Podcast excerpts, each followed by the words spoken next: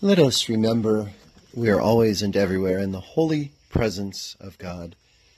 Hello and welcome to the Presence Podcast. This is Rick, and you are here with me this evening, and it's a Sunday evening for episode number 203. 203. And uh, wow, it was a full day. I love summer Sundays. Now, the reason I love summer Sundays is because there is no schoolwork, no homework to do, no classes to prepare for. I really could just enjoy my day. And I did. I really did. And um, I did a number of things today that helped me to experience the presence of God. But I think one in particular, which was combined a number of things that I liked doing but what made it special and what I think really showed the presence of God is um, something unexpected. An unexpected animal, just like yesterday's, but in a different way. So, throughout the day, I kept my eyes, my ears, and my soul open to experience the presence of God.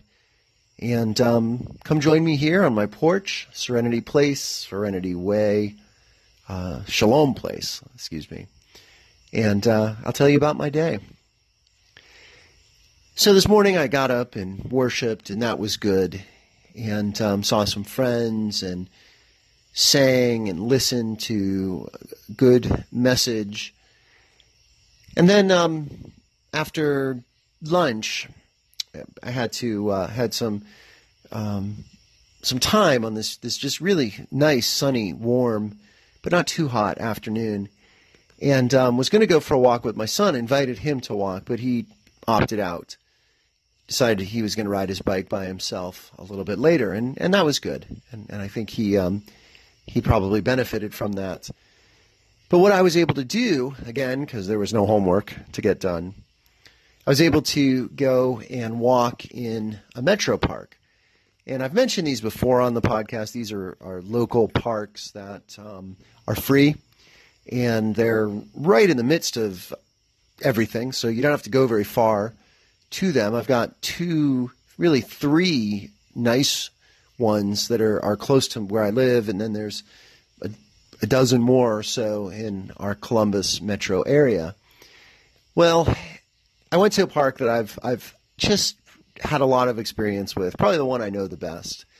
And I hiked or walked really a trail that is one I know quite well and that I've walked numerous times with friends and with, with others. This park has a lot of meaning to me.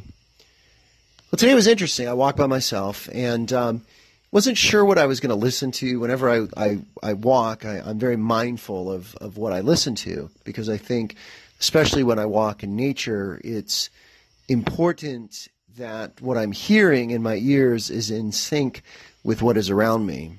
And sometimes I'll, I'll not even listen to anything, but the sound of, of the nature and, and the sound of what is around me. But today I listened and um, started listening to a playlist of uh, recovery songs that um, have been meaningful to me recently.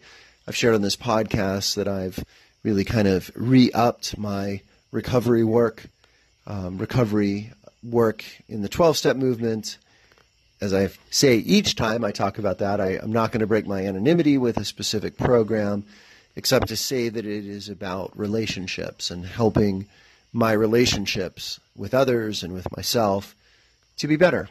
And um, so I was listening to songs that, that would help me toward that end. And then I decided that I was I was actually going to listen to uh, something, a podcast, and actually it's an audio book that um, I, I'm not really it's significant and it's important, and I'm going to talk about it on this podcast, but that's not what I want to talk about tonight. But what was significant is that at the beginning of my walk, the very beginning, really, as I was entering the, the main part of the trail, I encountered an animal. Now, you may remember yesterday's podcast was um, reflection on uh, a bird that flew into my screen and, and just sort of about being blocked and how I put up walls and, and so forth. Well, today I saw an animal that is is you know not to be you know, not unexpected on a trail like the one I was walking on, but but one I don't see very often. I, I don't see this animal very often. I see squirrels and deer and birds, but today there was a snake, not a big snake, a little snake, um, a thin snake. And what was interesting was he wasn't moving. He was definitely alive because I could see him, you know, kind of moving, but he didn't seem scared of me. And I was close to him close enough to take a photo or two, and I'll post those on my um, website or my Facebook page. But I also was able to just notice and look. And I took this as a very important sign. And here's why. Because years ago, when I was in another period of my life when major transitions were happening, I was at a monastery in the desert and um, was walking from where we were staying to the the um, where the prayer was, and, and there was a rattlesnake, a small rattlesnake, a baby rattlesnake, across my path, and that really made an impression on me. And I, I've seen snakes other times. There have been other key times when I've seen snakes, different kinds of snakes, and I've never had a particular um, like or dislike for them. I, have been pretty neutral on them as far as, you know, do I like them or not. But I do feel that as far as a, a spirit guide or an animal guide, the snake is it for me. Now, it's interesting because I um, found this book uh, at the library. I always like to go to the new library shelves. There's always the most interesting things there, and, and all kinds of different books are in one place. And I found this book that I just thought was kind of interesting. It's on spirit clans, native wisdom for personal power and guidance. Now, just a couple of things. First of all, I know that there is all sorts of feeling and, and attitudes about white people like myself appropriating native people's spirituality and native people's myth and legend and lore. And um, I, I'm conscious of that. I am aware of that and um, I, I, I, tread lightly when I do that.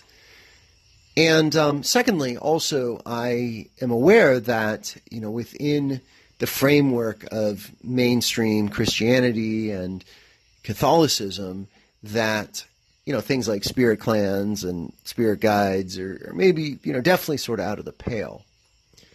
That being said, I, I feel that God speaks in a lot of different ways. And I know that when I was in the desert um, six years ago, I think now, maybe seven, the dates kind of blur together over time. But um, when I was in the desert, in the experience that I just described with the, the, the snake, the rattlesnake, not only were was I really experiencing native spiritualities as we visited the Navajo reservation and the Hopi reservation and um, various um, other native peoples that we encountered, but also my Catholicism really was tapped into and touched and electrified. And I, I think there's a connection between the two. Now, certainly, colonization of Catholics, Catholics colonizing the native peoples in the desert southwest, there was a, a terrible history of that. That being said, there is a harmony, I think, between incarnation, which is at the heart of Christianity and, and Catholic Christianity in particular, and native spirituality, the Great Spirit, the Holy Spirit, being physically manifest in the earth and in creation in various ways. So I looked up snake, and I just wanted to close with this thought because this is important to me as I again, you know, revisit, revitalize, re up my recovery. And it talks about the snake and the characteristics of the snake, and I, I'm not going to go into that. But what it does say that I think is interesting is that snakes were put on the earth to save us from extinction. Snake clans. They hold a key to the earth's survival. Snake's clan energy brings inevitable change and bears a closeness to the very, very sources of life. Snake Clan people are keepers of lost knowledge. They hold wisdom dating from long before human history. They are the great shamans, doctors, and medicine people. If healing yourself or others is your passion, call to the snake woman or the snake man for help. Let the snake be your guide to a spiritual and physical rebirth. So this strikes me as a message from God, as a companion, perhaps, the snake, because I am in a period of healing and rebirth. I feel that. And I'm grateful for today, for seeing a snake in the wild, for being mindful enough to pay attention, for the wisdom and the encouragement of a book like this to help me understand. So, thinking of animals, what might your spirit animal be? What animal, not that you like particularly, what animal do you resonate with? What animal do you feel connected to in some way?